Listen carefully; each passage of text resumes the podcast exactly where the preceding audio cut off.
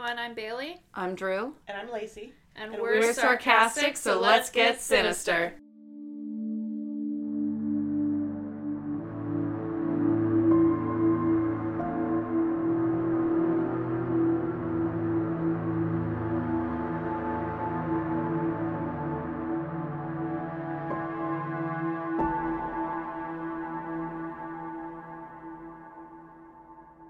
So, hello everyone.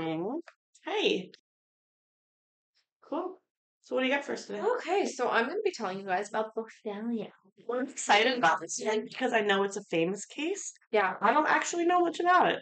So yeah. Okay, so first of all, it's going to be a two-parter. Okay. Um, that's your first two-parter. I think so. I think that the yes, it is because we've only only done one two-parter at this point. The just- Marilyn Sheppard that was yeah. Um, I think the second part is just going to be going over possible murder. Suspects. Suspects. There's the word. I, I said possible, and then I was like, well, not possible suspects because I feel like they are suspects. Oh, no, police. I don't. Nearly possible killers. I mean, they could be. Yeah, they. I mean, They chose murderer. Yeah. I liked it better. Um, I also want to warn you that I did put put together a PowerPoint. Um, it's really graphic, so if you don't want to look at that, I will skip. Are you talking to us or the fans? Well, you. Oh, okay. I'll skip those slides. Um, and then the fans should just be aware if they like to Google images. Um, But they'll find them. there, it, there, yeah, there are a lot of images that are pretty graphic. Is this a trigger warning for this case? As far as what? Like sexual assault. I don't think so. Okay. Um, I guess trigger warning if you're concerned about like Murder. if if But then why are you if it sets you to think about people's body par- bodies being, you know, bisected and separated from each you other, that out for us. I would be. I mean, that's how you. Yeah. I'm, Anyway, I'm just gonna dive in. You know, everybody knows the shit, so You know, you know. you know, you know. Um, intro. I'm here. So this You are here. I'm going to take you guys back to January 15th, 1947. January 15th. My dad was born in. 1947. That's Pat's birthday. My dad was born in 1947. Well, that was the day that the body of a young woman was found by Betty Bersinger and her three year old daughter Oh, while oh. taking a stroll in LA. Bummer. Yeah. The body was naked, cut in half at the waist. Okay. Yeah, I'm concerned because you said you don't know much about this case. Yeah, that's new. Yeah. Jesus. Um, I do know this case a little bit, so it's fun seeing your reaction to that. I know this case pretty well.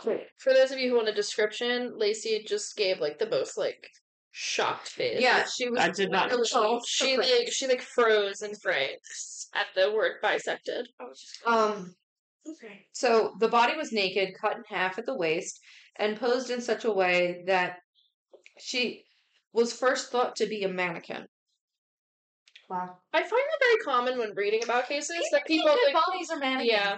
A lot. Or they think mannequins or dead bodies. yeah, That doesn't make sense because we don't expect. I think it's more plausible to us that we are coming across a mannequin versus a dead body because we just don't expect that so much. dead body on the street or not A well, mannequin. Meh. a mannequin on. If you were approaching, like, I don't know, a dumpster and you saw what could be a mannequin or a dead body in it, would you first think mannequin thrown away or Well, I would. I- dead body done? to well, I do this and I go to dead body. Fair. You. Hmm? I She do- does the I true do the- crime do business? this podcast, so I go to Oh. dead body. She I my brain interpreted that in a weird. I thought you were dumpster diving, Nope. looking for bodies. Is the way that that went. What she does in her free time is her business, Lacey. I mean, she it up. So. And I'll thank you to mind your own goddamn business. well, thank you. now I'm going to bring it up as often as possible. All right, so She didn't want it. The body of a young woman was found by this woman and her three year old daughter. She was naked, she was cut in half at the waist, she was posed like a mannequin, and she was located only a few feet from the sidewalk. There was no blood at the scene, despite the amount of mutilation and cuts to the body. Was she like in the street or like in like a field? She was so sidewalk. she was in a park. Um, She was located. She wasn't like deep in the park. She was, pretty close to the street. Yeah. Um. So this was clearly a dump site. There Mm-hmm. was no blood at the scene, and she was cut in half. Plus, she was mutilated with. I'm just like looking at you this whole time because I'm waiting to see that shocked face again. I'm hoping for it. Okay. The Black Dahlia was so named because the victim was rumored to enjoy wearing sheer black clothes, and because there was a movie in the theaters at the time called The Blue Dahlia. I didn't know that. It seems like quite the nickname and quite It a leap for a nickname. yeah, it seems like a bizarre. Like, why would Yeah. you think of that? Because she She's likes. she's wearing black and there's a blue dahlia. No, no, no. She wasn't wearing black. She was naked, but she loves to wear black. And the most popular movie. Well, they figured out who she was. Yeah, it was weird because imagine if like they found a body and it was a person and they wore red a lot. And they're like, Avengers are out right now. May not be said about. That's a fun one. Be known as the Red Avenger. Yeah. We'll also take flowers are flowers, and mm-hmm. so like there are worse things you can call it. But Yeah, that, that wasn't like a bad name. Just does seem like a weird. She enjoyed out. Yeah, They're pretty. They're pretty. it just seems like a weird Yeah. name, a body. Yeah. Um. So the LAPD led the investigation and requested assistance from the FBI. They sent what they had to the FBI, and 56 minutes later, so yeah, less than an hour. The FBI is pretty good. Um, the FBI identified the body on, in under an hour. That's pretty good. They used the blurred fingerprints to so the LAPD sent blurred images of the fingerprints, and the FBI was able to identify the body as 22 year old Elizabeth Oh. Short. That's so young. No, I don't expect anything less from the LAPD. Yeah. No offense, but Very they've had quite the track record in the past. Yeah. Pause for a second. Ah. It's believed that Elizabeth had been in Hollywood hoping to get her big break. Although she had no acting credits or jobs, her fingerprints were matched to two previous prints that the FBI had in their collection of 100 million prints. Wow. Yeah. She had applied for a job as a clerk at the com- commissary of the Army's Camp Cooke in California in January of 1943. And in September of 1943, she had been arrested for underage drinking by the Santa Barbara police. Her mugshot was also on file and provided to the press by the FBI. The FBI continued to assist in the investigation by running background checks on potential subject suspects as well as conducting interviews all over the US. They also checked students at the University of Southern California Medical School because the body was so cleanly cut, it bel it's believed that the suspect must have had skills in dissection. Mhm. So they focused on the medical school. Okay. They had over 150 suspects that there but there still hasn't been any arrests. Ooh.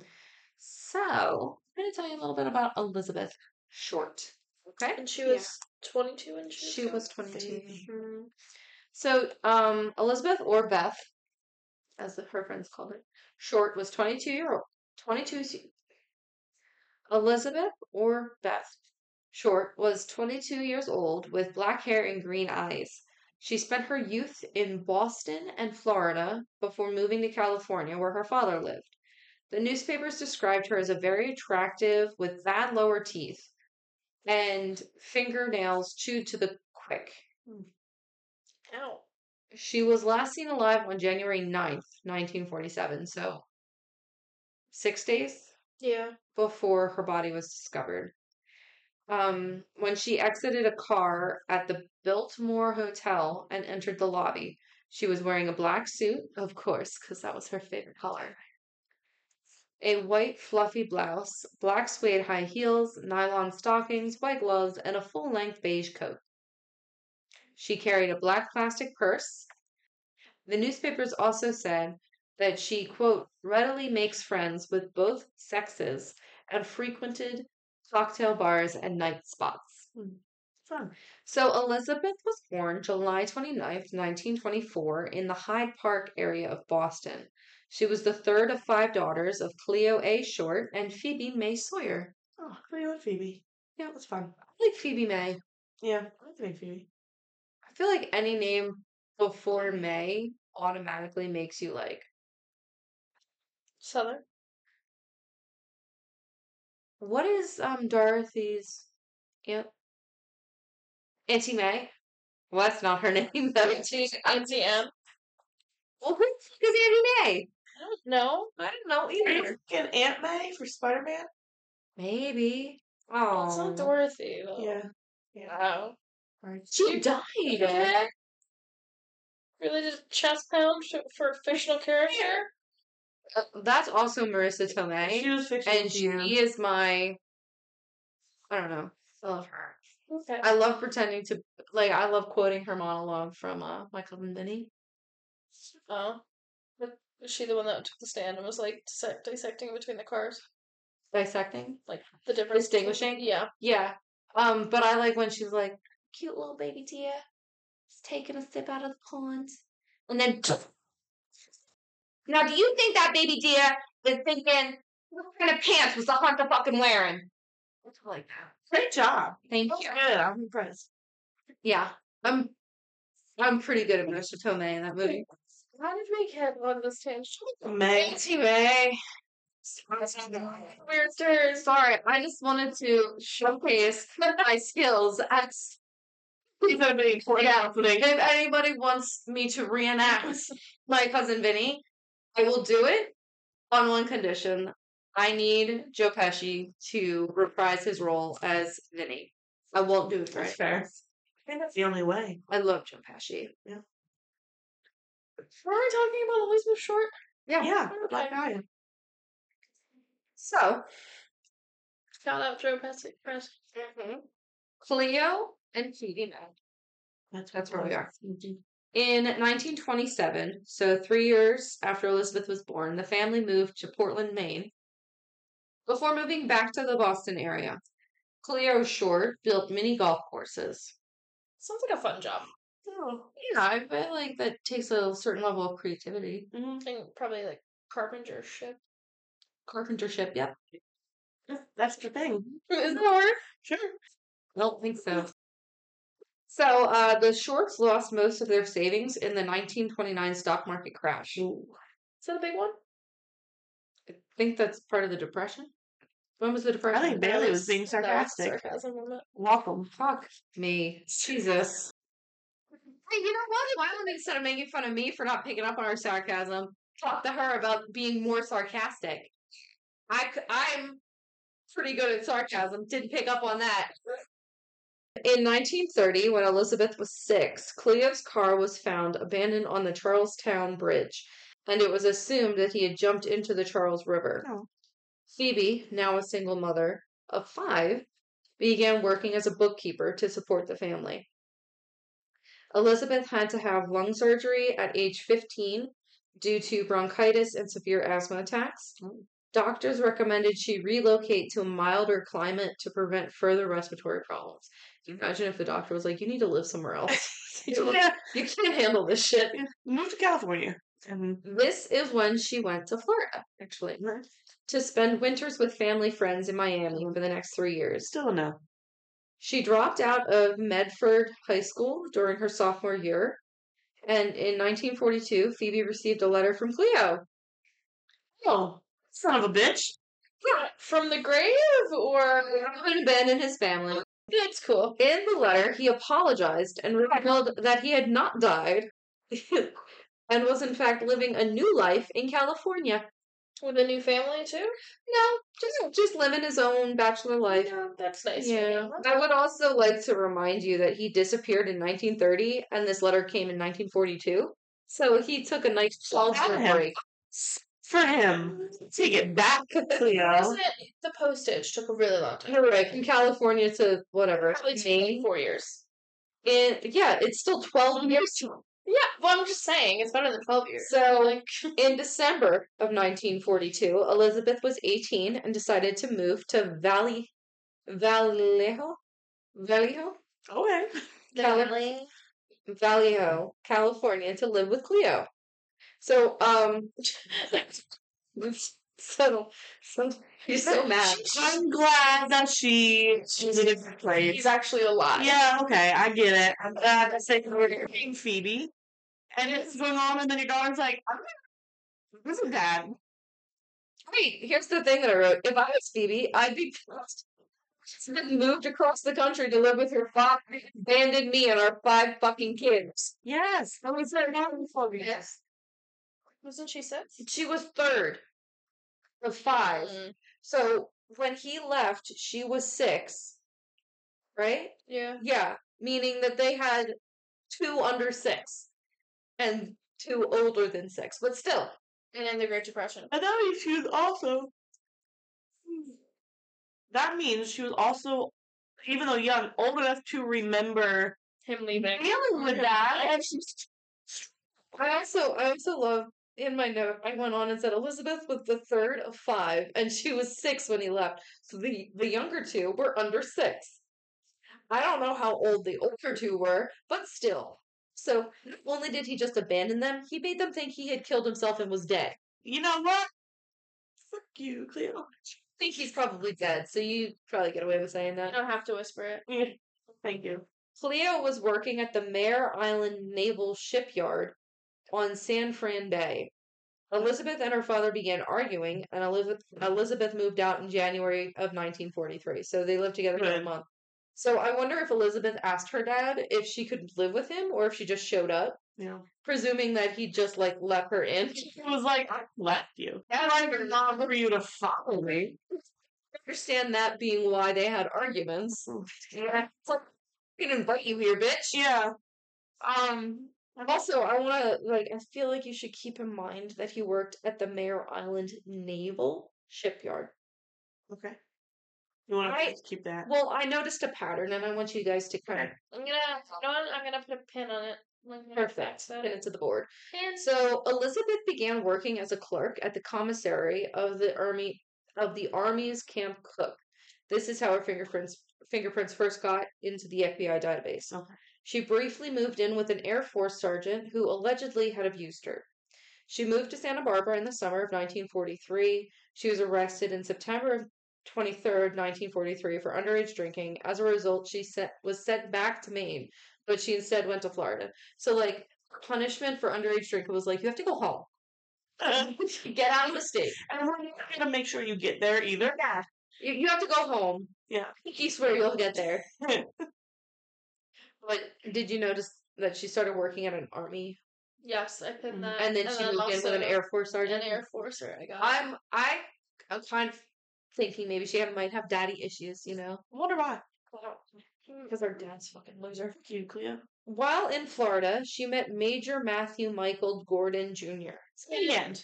Major Matthew Michael Gordon Jr. that is a name. He was a decorated Air Force officer. He was training to deploy for World War II. Elizabeth told friends that after Gordon deployed, he had written her a letter proposing marriage.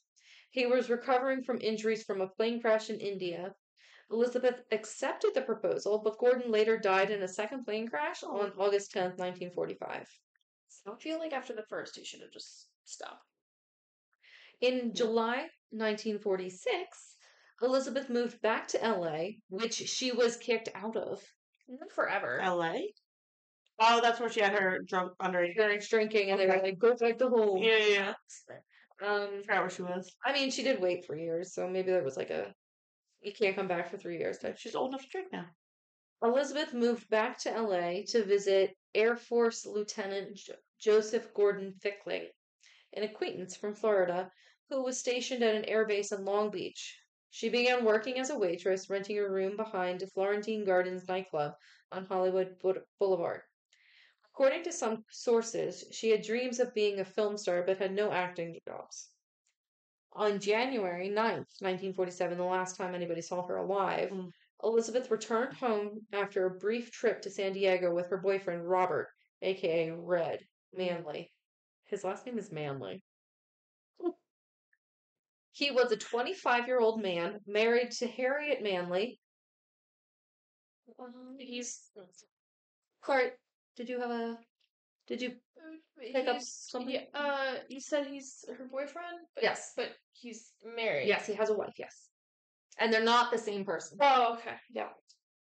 Totally casual. To be Yeah. real honest and tell you that that just looked right by.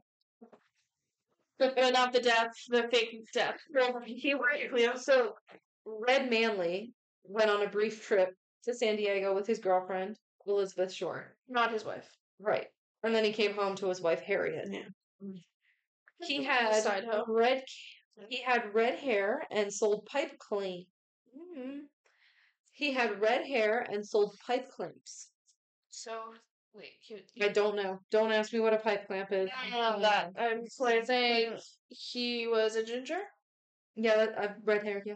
so that explains why he was cheating. He doesn't have a skull.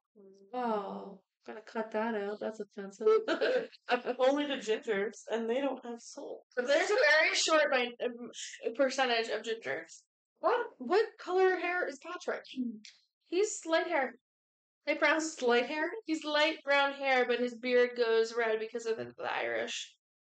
But um, I have a That's really good forty friend. percent. I have a really good friend that is a ginger, and she'd let me say that. Okay. Good one. So Manley said that he had dropped Elizabeth off at the Biltmore Hotel. Elizabeth had planned to meet her sister, who was visiting from Boston. Some employees at the hotel reported seeing Elizabeth. Some employees at the hotel reported seeing Elizabeth using the lobby telephone.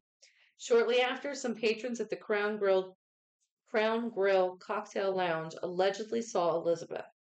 The bar was located three eighths of a mile away from the hotel. So it's possible she was on the phone and then she went to the bar to wait for Mm. whomever she was on the phone with. Elizabeth's Elizabeth's naked body was discovered in a vacant lot on the west side of South Norton Avenue between Coliseum Street and West 39th Street in the neighborhood of Leimert Park. So a vacant lot, not a park, but she was in a neighborhood called Le- Leimert Leimert Park. This was a largely undeveloped area at the time. Her body was completely severed at the waist and drained of blood. Her skin was a pallid white.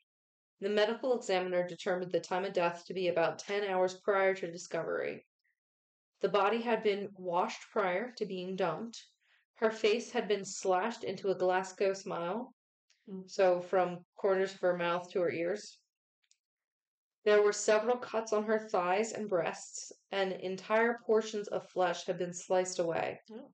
The two sections of her body were positioned about a foot apart. About a foot apart. Her intestines had been tucked neatly beneath her butt. The body had been posed with her hands above her head, her elbows bent at right angles, and her legs spread open. Near the body, police found a heel print amid tire tracks and a cement sack containing watery blood. Okay. A reporter for the LA Herald Express named Aggie Underwood was one of the first to arrive on scene and took several photos of the corpse and crime scene before police arrived. So that's why there are so many um, photos accessible and they're very graphic and very clear because Aggie got to the scene before police. Yeah. And also his name is Aggie. Thought I was a man. Yeah, Aggie Yeah. Underwood. I Isn't Aggie a boy's name? I thought it could be a girls. I think you're thinking of Maggie. I was thinking Aggie, like for Agatha. Well, let me just Google. Because I was always thinking Maggie was a boy's name, like Elfie. Oh, no coffee. Well, it means good and pure. Okay. Greek. Well, just Unisex? just Google this person and see if he was a boy or, or a girl. Well, usually they say whether it's a boy's name, girl's name, unisex. Yeah, but I think it's unisex if we were all thinking. Oh, is. Aggie a boy or a girl name? The name Aggie is primarily a female name. We got it right. What do we win? We don't know about Underwood though. What's its last name? I know, but I mean, like, we don't know if this particular Abby yet. Aggie Underwood was Agnes Underwood. An extra S, I feel. I'm sorry. Mine's like anyway. No, her name is Agnes May Underwood. She was an American journalist, yeah, and newspaper editor, and one of the first women in the United States to hold a city editor- editorship, Good for her. Editorship on a major metropolitan daily. So good for her, but I also think she was a little cold blooded. Yeah, She I think maybe I story. I, hmm, I think that's maybe justice. why I thought she was a male because I don't know. I found it hard to believe that a woman would be taking. those pictures and then Yeah. yeah, all that. Well, she had to be cold blooded to rise to her career and get to that level. She didn't have to be cold blooded. She just had to be determined. Would we be saying cold blooded if it was a man? I would have called that cold blooded. I don't know. I feel like cold blooded is kind of an insult. Is it? In this situation, I was using it as an insult. Well, anyway, Ooh, I deja vu. the autopsy was performed on January 16th, 1947, so the next day, by the LA County coroner, Frederick Newbarr. The report stated that Elizabeth was 5'5, weighing 115 pounds, with light blue eyes, brown hair, and badly decayed teeth. I wish they would lay off her teeth. Yeah. It's really rude. And they keep making a point to be like, she's very pretty, but those teeth, Yeah, those. like, give her a thing. Sorry. like that maybe just are trying to be like, she's great, but like, have you seen her fucking teeth? Like, also, by the way, here's a picture of her. I know she's so pretty. Yeah, yeah. See, she was pretty, and they were like, well, we can't let her be too pretty. Mm-hmm. We can't keep her up here. Yeah. We need to chip her down, just like her teeth. Yeah, just find Mhm. any flaw. So there was a ligature mark. There were ligature marks on her ankles, wrists, and neck. There was an irregular laceration with superficial tissue loss Okay. on her right breast. So he like di- bis- or dissected. hmm He removed like some tissue from her boob. Oh, okay. from her boob. Uh, also noted were superficial lacerations to the right forearm, left upper arm, and lower left side of the chest. The technique used to cut the body in two was taught in the 1930s and is called a hemicorporectomy. The lower half of the body was removed by transecting the lumbar spine between the second and third lumbar vertebrae and severing the intestine at the duodenum, which Bailey has informed me she also she says it Duodenum. which I think is acceptable pronunciation for both. So, All right. I'll support both. um, the duodenum, because I'm telling the story, so I'm gonna say it my way, is the first part of the small intestine. It connects the stomach to the jejunum, which is the middle part of the small intestine. All right. Then it goes into the ileum, and then the large intestine, and the large intestine out your butt. rectum. It's large intestine, rectum, anus. Oh my god. So, Get out of here. But the large intestine, the naming is so much easier. It's the ascending large intestine, the transverse. Oh no, it's the ascending colon, Yeah, transverse colon, and then descending colon, That makes sense. and then sigmoid colon, which is the sigmoid colon is the part where it goes from like I don't know the anterior part of the body to the posterior where your butt is, yeah. and it's Rectum. shaped. It's kind of like spelled spelled like an or it's kind of shaped like an S for sigmoid. Mm, And then rectum, anus, anal sphincters, toilet. got real If you're medical at the end. Anyway, the coroner noted very little bruising along the incision line, indicating that the separation occurred after blood flow had ceased posthumously. Posthumously. Say it again for me. Posthumous? What? Humously. Posthumously. Does that say that? Mm. Posthumous? I couldn't make It's gonna forget the T and the H there. No, posthumously. Post. That's dumb. You're dumb. You're dumb. Listen. English is a dumb language. We knew that. Posthumously. Where is it? Right there. Posthumously. Posthumously. We've said it so many times. It's starting to not something a word to me. I won't be able to help it in a minute. Posthumously. Posthumously. What's it mean? after death Like people are sometimes posthumously given an award. has has ceased posthumously. There was another gaping laceration, a little over four inches in length, running from the u- umbicul, ubi, Umbilical?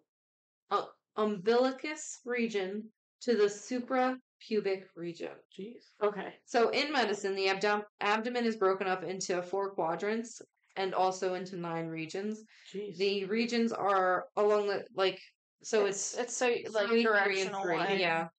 Um, the top is the left and right hypochondriac re- chondriac regions separated by the epigastric region. Um, the middle is the left and right lumbar regions separated by the umbilical umbilical region, which is umbilical Mhm. Your own- belly button.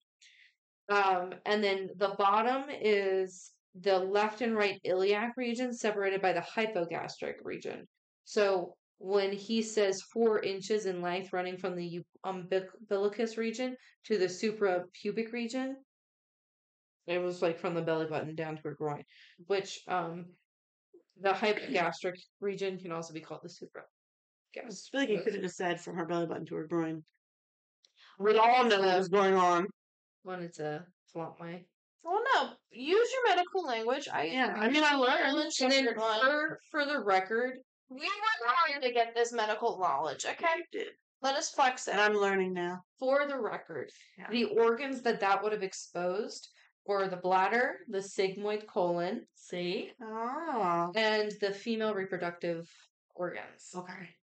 So maybe um something important. The lacerations to Elizabeth's face were three inches on the right side and two and a half inches on the left. Her skull was not fractured, but there were there was bruising on the front and right side of her scalp, with a small amount of bleeding in the subarachnoid space on the right side. The cause of death was determined to be hemorrhaging from her face and shock from the head trauma. Newbarr, the coroner, also noted that she may have been raped, but no sperm was found. So I think he was just saying that because of the way her body was found, Mm. being naked and Yeah. mutilated. and posed the, Yeah. that way. Due to the graphic nature of the murder, there was a media frenzy. Sure. Following Elizabeth's identification, reporters from the LA. Oh, God, you're going to love this. Ready? So excited. Following Elizabeth's identification, reporters from the LA Examiner contacted her mother, Phoebe, and told her that Elizabeth had won a beauty contest. They pried as much personal information about Oh, Elizabeth as pieces of shit. they as they could before disclosing to Phoebe that her daughter had actually been murdered. They offered to pay for her to travel and hotel in LA to help with the investigation. This was another ploy to keep her away from other reporters. It should be an actual crime. I feel that that should be an actual crime. uh-huh. I, I was like when the press discloses a death to the family before police, I get upset. Yeah, I think that's Can you- insane. Imagine. Especially after like asking all that Right. information. Yes. Manipulative. And- Cold-blooded. And lying about the beauty Yes. contest. That is strictly manipulation. Yeah. The press was really terrible to Elizabeth. They described her to be wearing a tight skirt and a sheer blouse, described her as an adventuress Okay. who prowled Hollywood Boulevard. Oh, And they described the murder as a sex fiend slang. So they like called her like they pretty much were implying that she is. and the media is always like, They basically called her a slut yeah. Yeah. The media's like, why do they? We're just telling the news. with bad teeth. You know, if she got herself murdered in a sexual manner because she was prowling the streets. in a tight skirt And Oh. sheer blouse. The nerve. with uh, and she had a coat on. Let's go traumatize her mom now. Yeah. No, we already did that. On January 21st, 1947, a person claiming to be the killer called the editor of the LA Examiner to congratulate the newspaper's coverage of the case. He also told them that he did plan to eventually turn himself in, but wanted to wanted police to pursue him a bit longer first. It's nice feeling wanted, isn't it? You, you, know, you don't You don't want want it it to be over. Yeah. Yeah, yeah. On January 24th, a manila envelope addressed to the Los Angeles Examiner and other Los Angeles papers was discovered by a postal worker. The postal worker found it suspicious because the address was put together by individual words that had been cut from newspaper clippings. Um, Can you picture that? Like a Mhm. kidnapping note? Yeah. A large message on the face of the envelope read, Here is Dahlia's belongings, letter to follow.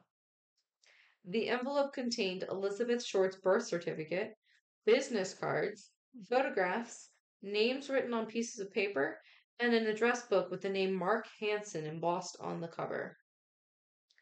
The manila envelope package had been cleaned with gasoline, similarly to Elizabeth's body, leading investigators to br- believe it was sent directly from the killer. Despite trying to clean the package, fingerprints were found and sent to the Oh. FBI. The prints were compromised while en route and could not be properly analyzed. So he has like a he like douses everything in gasoline to get rid of evidence, Mhm. which I didn't know you could do. no. I learned that today. Very easy. Seems like good information to have. It seems like an easy like I when they say clean the body, I picture them like scrubbing a body, and I'm like, yeah. it seems hard. Where you could just pour gasoline on them and you're good. Also, in January 24th, a handbag and a black suede shoe were found on top of a garbage can in an alley about two miles from where Short's body was found. The items had also been cleaned with gasoline, but more efficiently than the package, so no prints were recovered. On January 26th, another letter was received by the examiner. It was written, it was handwritten. It read, quote, Here it is. Turning in Wednesday, January 29th, 10 a.m. Had my fun at police. Black Dahlia Avenger. End quote. You like the? Real Avenger. The letter also named a location at which the supposed killer intended to turn himself in. Police waited at the location. Surprise, surprise, the killer did not arrive. Instead, at 1 p.m., the examiner received another cut and pasted letter which read, quote, Have changed my mind. You would not give me a square deal. Dahlia killing was justified. You like to change my mind. Fun. You know, everyone gets anxiety about like going out and like meeting Yeah, yeah. friends. So like, Is that there's lots of I like new groups. Yeah. Newspapers at the time started printing sensationalistic reports. Reports. Yeah. Suggesting that Elizabeth had been tortured for hours prior to her death. Police allowed the inf- information to continue to circulate in an attempt to conceal the true cause of death from the public. Mhm. Meanwhile, a friend of Elizabeth's, who happened to be a stripper, told police that Short, quote, liked to get guys worked up over her, but she'd leave them hanging dry. This led reporters and police to look into the possibility that Short was a lesbian. They began investigating gay bars. The only possible explanation. Maybe, maybe she, She didn't want to sleep with him. She had to be gay. maybe she was just a tease. But um, I'm sure you're surprised. The gay bars were not helpful. On February 1st, the LA Daily News reported that the case had run into a stone wall. The story continued to be the front page news for the Examiner for 35 days following the finding of the body. Lead investigator Captain Jack Donahoe told the press that they believed that the murder occurred in a secluded building or shack on the outskirts of LA before her body was transported into the city for disposal. They believe that due to the precision of the cuts to the body, the murderer was a doctor, surgeon, or someone with medical knowledge, so could be Bailey. On Yeah. how old are you? Uh, Definitely Got it. Don't worry about it. eighty something. On March 14th, a pile of men's clothing was found by the ocean's edge in Venice, which is not Venice, Italy. What? It's Venice, California. Yeah, I thought it was Italy. I was like, that's weird. This is far away. So much stuff that you've been learning lately. It's it's actually a neighborhood in the city of LA. You're pretty. I'm sorry, I don't know about California. Mm. Have you never heard of Venice Beach? Yeah, I heard about that. Okay. Where do you think it was? Eat shit. Dude, I'm having so much fun. Buckle in. Do you know where it is? California. Okay, do you know where? It's on the west side region of LA County. No, oh, The clothing included blue herringbow tweed coat and trousers, a brown and white t-shirt, white jockey shorts, tank socks, tank socks, Tube socks. tan socks, Autocorrect. tan socks, tan moccasin leisure shoes, size 8. Tucked in one of the shoes, a note written in pencil was found. The note read, To whom it may concern, I have waited for the police to capture me for the Black Dahlia killing, but have not. I am too much of a coward to turn myself in, so this is the best way out for me. I couldn't help myself for that or this. Sorry, Mary. A beach caretaker found the clothing and reported it to John Dillon, lifeguard captain. Dill- John Dillon, lifeguard captain. I was just thinking not to throw out theories because I know it's unsolved and everything. But I was gonna say, I bet he faked killing himself. I was say, I bet he faked killing himself to throw off suspicion or make people think he was dead. And I was like, oh, her fucking dad did that. Not because he murdered somebody that we know of. But it just reminded me that Theo was his whole So, um, You said a size eight moccasins. yeah, his little feet. moccasin leisure. Little man feet. Tiny for a man. That's why he was so angry. John Dillon, lifeguard captain. Dillon immediately contacted Captain Christensen of West LA Police Station. No clue to the identity of the owner of the clothes could be found. So, Mark Hansen, the owner of the address book found in the envelope, remember his name was embossed, Yes. was quickly named a suspect. He was a wealthy night a wealthy local he was a wealthy local nightclub and theater owner. Elizabeth and he were acquaintances, and Elizabeth had previously stayed at his home with friends. According to some sources, Mark confirmed that the shoe and purse found in the garbage belonged to Short. I mean, I feel like so most women have multiple purses, right? Yeah. Sure. Mm, mm, They like match their shoes and shit. For I don't know. I just find it hard to believe that Mark was able to identify a shoe and a purse and be like, "Yeah, that's Elizabeth." They they apparently just yeah they were apparently just friends, and I don't think my husband could tell you what If he I think, show- I think only if the purse was like a standout, unusual kind of purse that that you used a lot. Well, that's a black one. Well, that's what I'm saying. If it was something that stood out and the person used it all the time, then yeah, I could get a. I think Seeing I that, but- recognize that one. Yeah. But in a lineup of my shoes, and you'd be Yeah, like, "Which and- one's Drew's?" And like a regular black purse. Yeah. yeah, Seems fishy. yeah, that's what I thought. Ann Toth, Short's friend and roommate, reported that Elizabeth had recently rejected sexual advances from Hansen. Mm. She suggested that that could have been a motive for murder, but Mark was cleared as a suspect. So, as I said before, LAPD interviewed over 150 men whom they believed could be possible suspects. Manley, Short's boyfriend, had also been cleared as a suspect after passing numerous polygraph exams. Police also interviewed several people found in Hansen's address book, including Martin Lewis, an acquaintance of Short's. Lewis had been eliminated as a suspect after he provided the alibi of visiting his dying father in law in Portland, Oregon at the time, which feels like a good alibi. If it's true. Pol- well, yeah, I mean, anyway. Police searched various locations for clues, including including storm drains, abandoned structures, and various sites along the LA River. Nothing was found. I think they were getting desperate for the It sounded like they mm, were just searching anywhere. Yeah. because of the media frenzy. They were probably like, "We, We need need, to to, find more." something." And also, apparently, the murderer was just leaving shit around. City Councilman Lloyd G. Davis posted a $10,000 reward for information. For the record, that would convert to $134,156.95 today. Can I ask a question? A side note is you know how like when you like win the lottery, like it's taxed. Is reward money taxed? I don't know. I want to say yes because government. Hmm. So, But like, what if it comes from a family? Wouldn't it be like a gift? well, I was gonna say gifts. I think over ten thousand Yeah. taxed. oh, yeah, stupid. So if they could give it to you like ten thousand each year, Not a gift. Different. They get taxed. So here, I know this is going to shock you guys, so just kind of brace yourselves. Hold on. Okay. Shockingly, the announcement of the reward caused many people to come forward with confessions. Most were dismissed as false, and several of these people were charged with obstruction of justice. Did you see her face? No.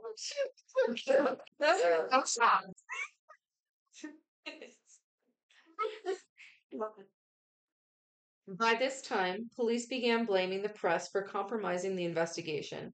In September 1949, a grand jury convened to discuss the inadequacies of the LAPD's homicide unit. There had been several unsolved murders, especially those of women and children, in recent years. Following the grand jury investigation, police began to revisit Short's murder. They traced her movements between Maine, California, and Florida, and interviewed many people, including people in Texas and New Orleans. No useful information was collected. In 2003, Ralph Asdell, one of the original detectives, told the Times that he believed that he had interviewed Short's killer, a man who had been seen with his sedan parked near the vacant lot in the early hours of January 15th. A neighbor driving by that day stopped to dispose of some lawn clippings when he saw the parked sedan. The neighbor alleged that the right rear door was open and the driver was standing in the lot. The neighbor said that he startled the driver, who approached him, looked in the window of his car before returning to the sedan and driving away. So the neighbor like pulled up in his car to dispose of some lawn clippings, Mm-hmm. and this driver walked up to his car, looked in the window, and then went back to his car. Weird. Yeah, I'd be, I don't know, Yeah. freaked out by that. Yeah. The neighbor followed the sedan to a local restaurant, and police found the owner and interviewed him. He was cleared of suspicion, but Asdell said he believed the owner of the sedan to be the killer. So, that is where I'm going to leave you Ooh. for part one. Wait, no, who's the owner? We're going to talk about possible I can't suspects wait. in. Part two. but before we go, do you guys want to look at photos? Yeah, Yeah. you don't seem. Well, I had to I had to think for a second about where it was. I was like, yeah, I'll look at pictures. That's the mood I'm in. Sometimes, You were like to. sometimes I can't do the graphic pictures. Oh, thank you. Yeah, I even made like a little trigger warning slide for you. So this is kind of a pulled out for a pulled out shot. There's the upper half and there's the bottom half. There's the upper half, there's the bottom half. You can see that tissue that was removed. Yeah. I know that you had told us that she was cut in half, but for some reason in my head she was also beheaded, and I don't have any explanation No, as to why you I can felt see that, her- Well, her, that her face was off. cut. Yeah. And then you see that incision Mhm. on her belly button. Don't look at that. That was impossible. Oh no! I'm gonna say the name, but I'll make everybody wait. for Yeah, it, don't tell me. The way you're making us wait. Alrighty. Well, that was sinister.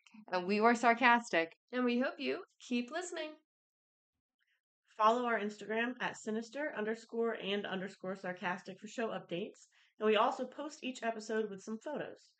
We are always looking for new, interesting show ideas. So if you have any folklore, true crime, or mysterious cases for us to cover, please feel free to DM, DM us on Instagram. We'd love to hear from you. If you're enjoying the show and want to purchase some merch to show your support, you can find a link on our Instagram.